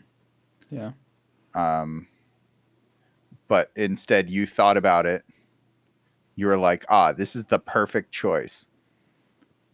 Just a heart right things on. here. and it wanted five. And you were like, well, and then you can't erase it or anything, at least to my knowledge. So it's, I'm sitting there like, well, I would redo this if I had to do five. I mean, this is like a different, like I would, You would have made different choices. I would have made different choices. Yeah, and so then, You could You have know, just like- made a solid color in a different color, and then I think the developers just weren't anticipating the minimalist trend that is in, in vogue these days. That's right. that could be it. otherwise they would have put That's in the game as well. In the game's art style. hmm mhm. yeah. Although there's a lot of shit around their house, and I'm like, listen, honestly, you should put all this shit away. That's just my opinion. McCoy's just putting everything into storage. I'm like, no. Do we even need one toaster? Like, I don't think so. It's a one-use appliance. We What if, don't- yeah, we're what if we got a toaster this. oven? You know? have space for that. Yeah, it seems like more efficient. We could put pizza in there too. Nope. You ever tried to put pizza in a toaster? shit. it's fucked up. Apparently, if you turn it on its side, Did you hear that can somebody do it. just their house got burned down because they tried to cook a steak in the toaster? wait? Okay, wait. That's amazing. 'cause I think I think I've seen. Look, I'm up with food on the internet. I think I've seen people do that on You've the seen- internet. I bet it's like yeah, a but instead they're trend. lying to you because you cannot cook a steak in the toaster. I mean, They cooked the steak I agree outside you, the James. toaster and then put it into a toaster for the for, For the the video. for the for the TikTok. Yeah. Yeah. Yeah. Those kids in TikToks burning houses down via toasters and stuff Like, don't put stuff in toasters you're not supposed to. Yeah. I think they did Which the is- same thing about Yeah. aluminum foil in the microwave. Yeah, Mm. that'll fuck your shit up. Yeah. Like- That'll light shit on fire. I actually during a work meeting in the last literal like literally in the last month, someone was like, "Oh my god, like my my kids in the other room are like freaking out. Like something about like is something going on?" And I'm like, "They said something about a microwave. Like something something's going on in the microwave or something. I, I might need to go check it." And I was like, "Did they put tinfoil in there? Because that's the only thing I know you can really. Do. I'm sure you can do other things to fuck up a microwave, but like I feel Like like, they did metal. that." Mm-hmm. And she came back like, "Yo, they did that." so that was very wonderful. I feel Kids, like. man. Yeah. Yeah. It's honestly really impressive. Like if you don't have fireworks, it's a sh- you know McCoy, do not encourage this. what? Listeners. A safer way you can do this do not is do uh, it. with a grape. You can create plasma in your microwave. It's pretty fun. Wait, that doesn't sound safer. Isn't plasma like crazy? yeah, but I mean, it's not a lot of plasma. It fizzles out pretty fast. Listeners, do not do any of this. Do not put a grape in the microwave, create plasma, and then touch it. Like that's a bad idea. Don't put tinfoil in the microwave. Don't put shit in your toaster you're not supposed to put in a toaster. Elena, these are all adult science projects that we'd like to do. no, We can buy a new microwave if need be. It sounds like a real pain in the ass. you are buying the new microwave. I refuse to engage in this. It's not the money, it's the fact that it's like you have to install that thing. Mhm. Someone's got to come out here. I'm not doing that. Yeah. Yeah, that sounds annoying. There's just certain things that are like built into our like condo or whatever that I'm just like I Also really hope they don't play break what? Yeah. Oh, uh my internet Oh. Uh oh. Oh. Oh Do you think he put tinfoil in the toaster and like blew his internet out? Oh god, you guys. Yeah, that's exactly what happened. Well, maybe we should start wrapping this up before this becomes an editing nightmare for me to try to put in and out James. All right, everybody has 10 seconds to rate the game. Everyone else can talk. That they don't have an internet problem. All right. Um, Okay, Yeah. so my little audio note starts at like 125. okay. Um, Thank you for saying that in the podcast. We know McCoy's not going to edit that out. If they, I, well, it's like back. it's yeah. Welcome back. my No, it's- internet died. Yeah. Yeah.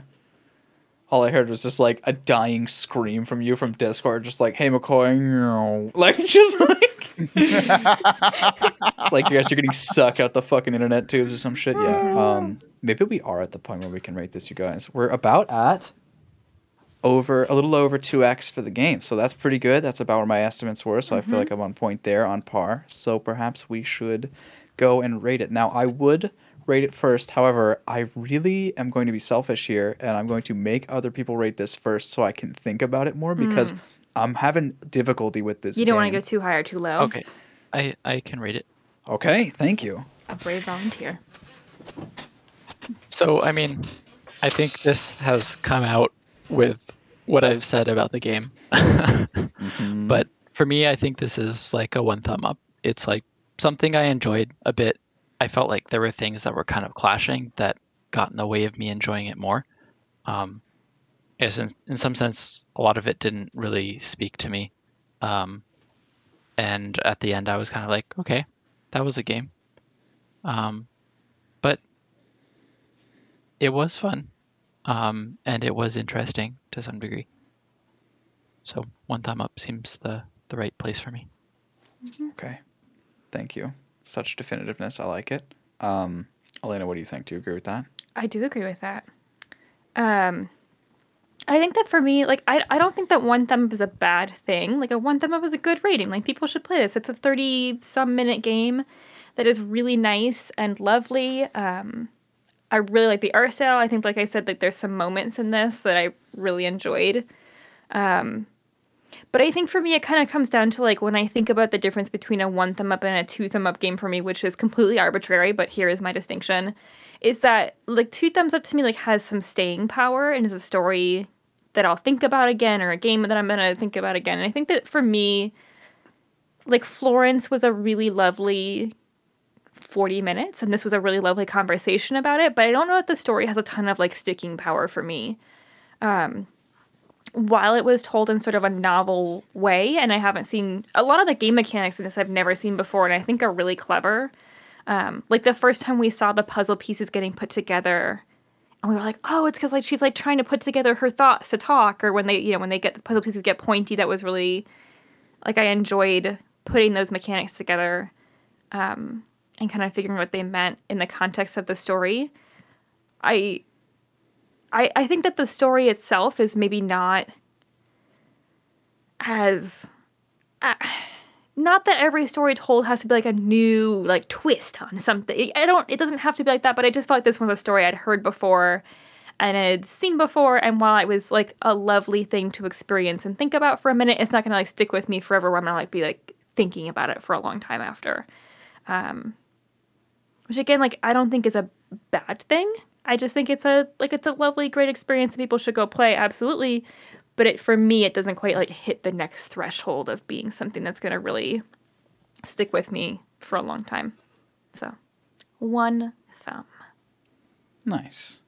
All right, James, you're networking. Can we squeeze you in here? Uh, All right, let's get you is right right now. now. Bad boy. T minus 30 seconds. Go. Yeah. I'm kidding. uh, I enjoyed this game quite a bit.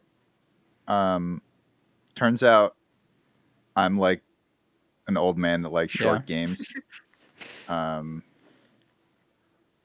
that don't like disrespect my time. Um,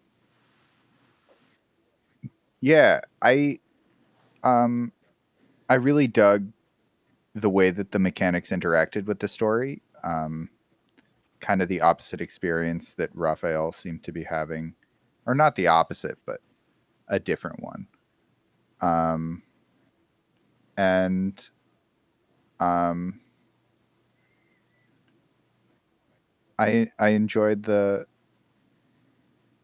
the the little bits of story, little bits of story. Um, the little self-contained story rather um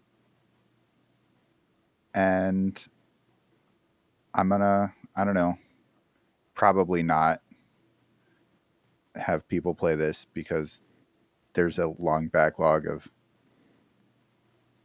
incredible games that I'm going to try and get people to play, and this one is just good.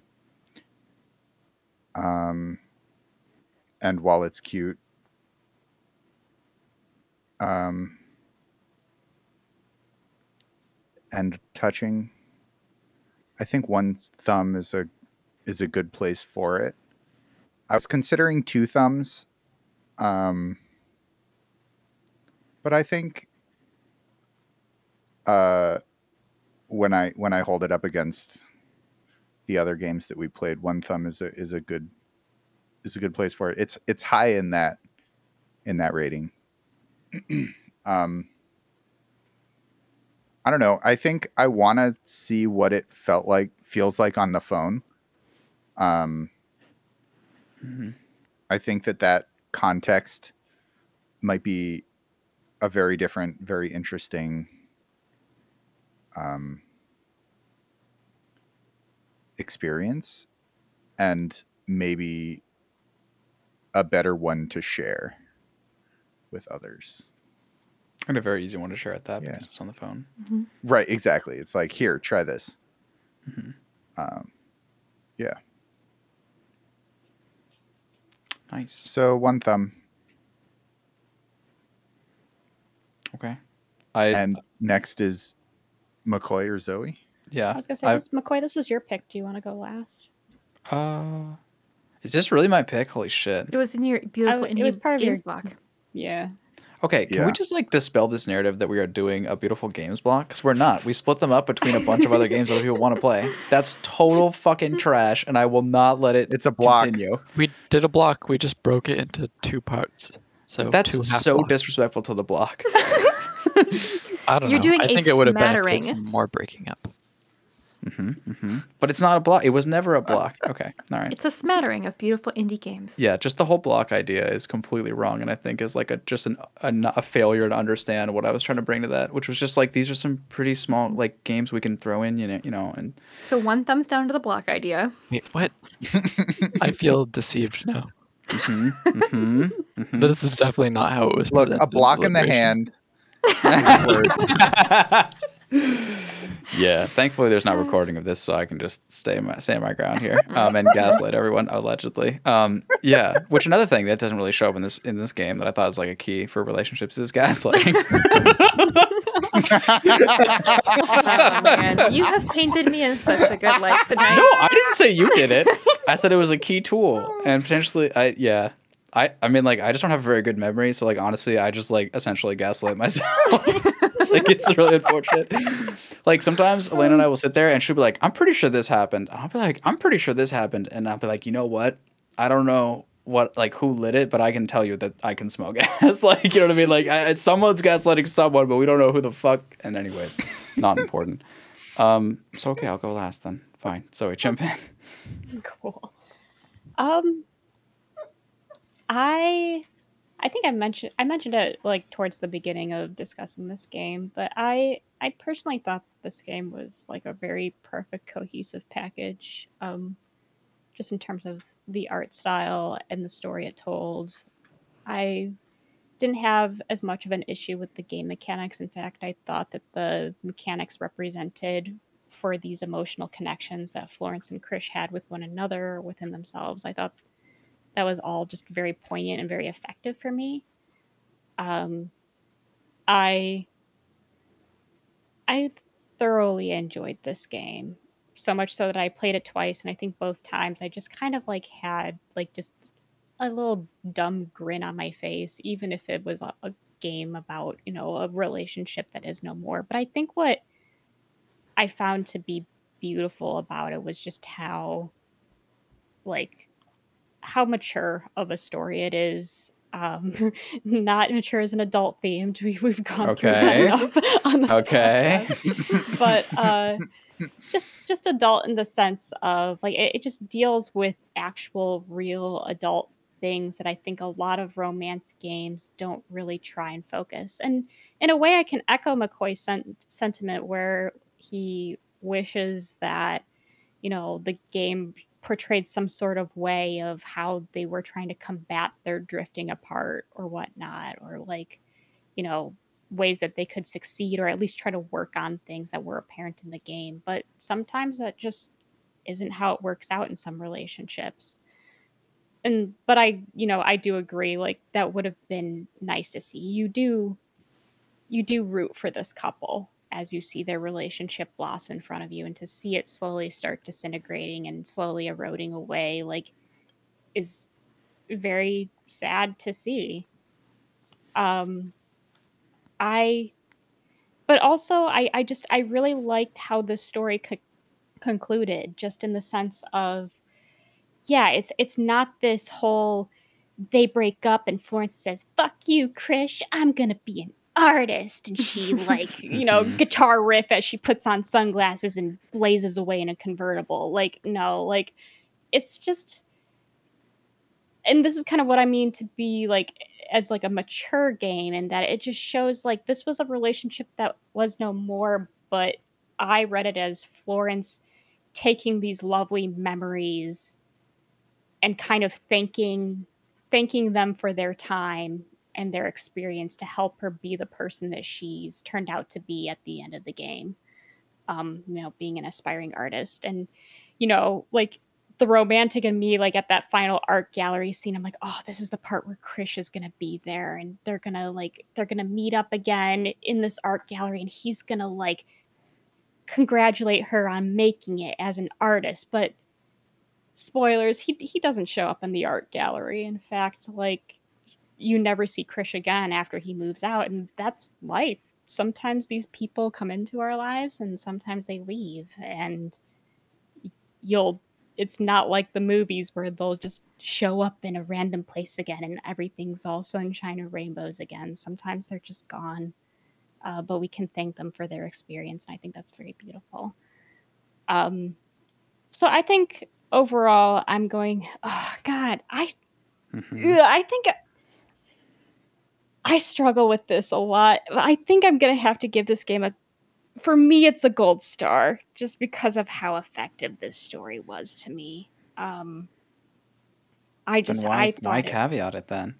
That's what I uh, like. If you can say the words for me, it's a gold star. Then don't let the haters the bring gold. you down. I mean, like, yeah, because the gold star is what you as the individual considers to be a gold star game, and this is just it's it's such a short and sweet experience. Like I said, I love the art, I love the music, I love the color palette. I think it's all just one beautiful, cohesive package. Um, and it was just like a lovely experience that I would try to encourage anybody to play, but I completely understand for those it didn't click with why it might not click. Uh, but for me, an artsy indie game connoisseur, this shit's my jam. so there you go. Nice. Nice. Yeah. Um, I mean, if it makes you feel any better, but probably not really. I'll give it a two thumbs up personally. Um, just to try to like say that there is more value in this game. I think than has gone on the table necessarily yet. But um, the reason why it's, it's interesting, like I actually really don't love the argument that a game like must be lasting and like that's the definition of the stars. Like, okay, fine, if that's what it is for you, then fair enough. But for me, it's like I don't remember shit, so like that's not a fair metric.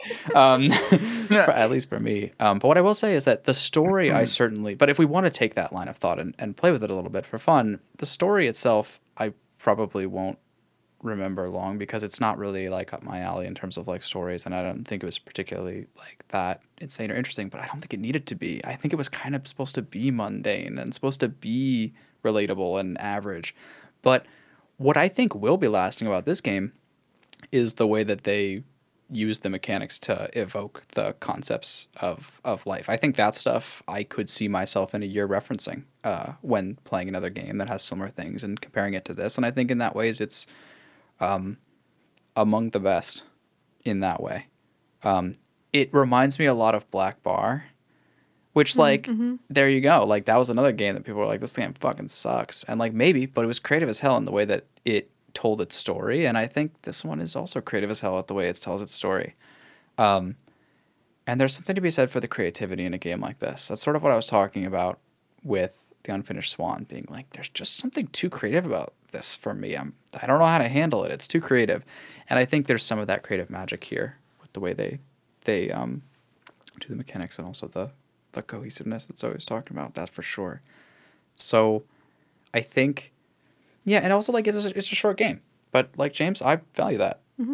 It's short enough to actually legitimately be something you can play on a couch before you get uncomfortable and realize your back kind of hurts. Um, you know what I mean? And that's a special, special thing. That's a perfect length, I think, um, for many of us that sit on couches and recognize that they often suck. Um, so I don't know. Yeah, I, I would say I would say two thumbs. There's like, but there's a creativity here that's potentially gold star worthy. So if that is something that speaks to you, um, in a way that it may not have spoke to some of us, then then I think it could get there for you just as it did for Zoe. So fair on that. Let's get out of here. What do you think? Hell yeah. All right. Okay. Sounds great. Unless we want to make any more lewd jokes. I think the podcast had enough of those. I think we're okay for today. I will think about my next. Lewd You joke. know what? I didn't make that joke. McCoy, I didn't make the joke either. no one made the joke. It just kind of happened. Mm-hmm. And now it will live in infamy. Mm-hmm. Mm-hmm. Hashtag burn the hand to in the bush on Instagram this week. Check it out. Fuck yeah. So That's my internet died again, and so I just did an outro where I was talking about how my internet died, and I've been hearing some thunder. Um, and then I ended my recording. Okay. Dude, well, James that's... is doing some solo stream shit on the side. Yeah. Like just like fucking like James has got his Twitch up already. Yeah, exactly. Okay, James so is the next all end budding streamer. Yeah, I think I was gonna probably- say, I do hope that McCoy edits that towards the end there, just for a final, final goodbye. But all right, cool. We'll hit that stop button now. Uh. Okay, I think my internet died. The time is 1:25 into this recording. This is a little audio note for you listeners out there and probably also McCoy. I love you listeners. You're awesome. Well, fuck.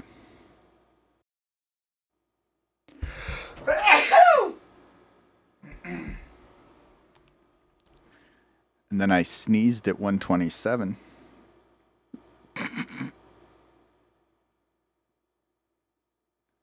Guys, I'm getting rowdy with this internet being dead shit.